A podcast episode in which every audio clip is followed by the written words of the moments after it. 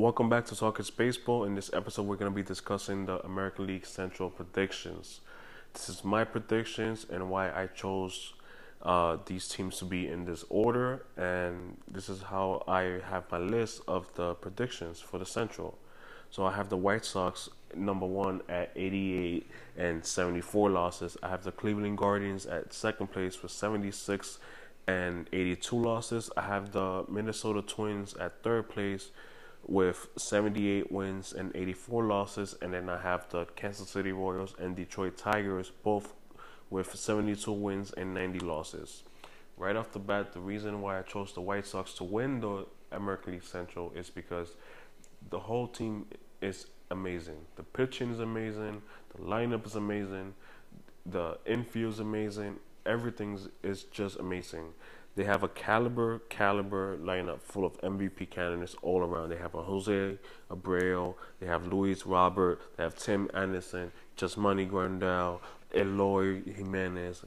It's just the lineup all around is amazing. They definitely will most likely win the American League Central. I just don't see them not winning the Central unless they have like an injury or something.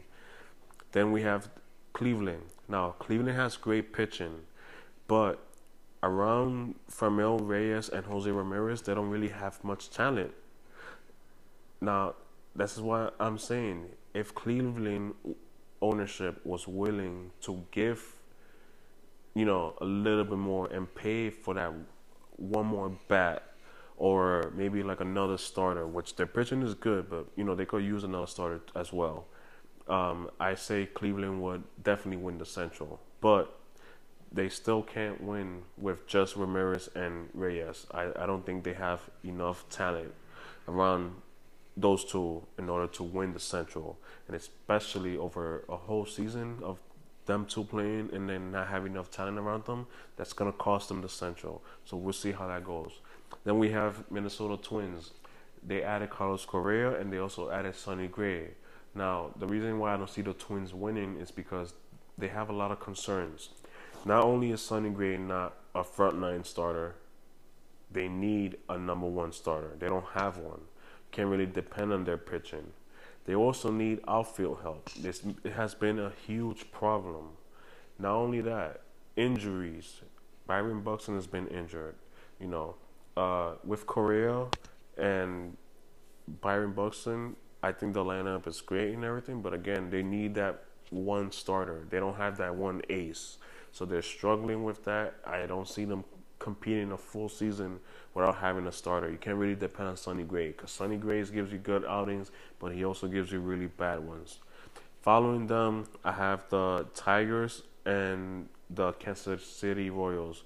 The um, the Kansas City Royals and the Detroit Tigers are both in rebuild mode. Uh, they both I don't see them competing. Detroit lacks major pitching issues. Uh, Kansas City's lacking a lot of issues, but I definitely see Detroit contending before Kansas City. But let's keep in mind that in the future, Kansas City will definitely, definitely have a problem. You know, um, not a problem. The, in the future, Kansas City will definitely be a problem for the other teams in American League Central because Kansas City has Bobby Witt Jr. and MJ Melendez developing. So when those two come up, I see them, you know, having a great, great team. Will they go back to being World Series champion? Eh, maybe, maybe not. But I definitely see them um, com- contending as well as the Tigers contending by maybe 2024, 2023. Uh, so those are my predictions and why I made my decisions on why I think that's how the Central is gonna go. Again, Minnesota's great, but just without pitching, I don't. They they're not gonna get far. Cleveland's great, but without talent besides Reyes and Ramirez, they're also not gonna get far. Now the White Sox, if they don't have any injuries, as mentioned, they have an amazing, amazing lineup. Every almost every player in that lineup is MVP candidate.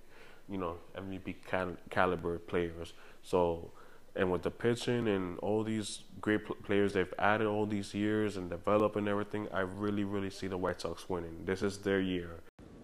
We'll see you next time on Talk is Baseball.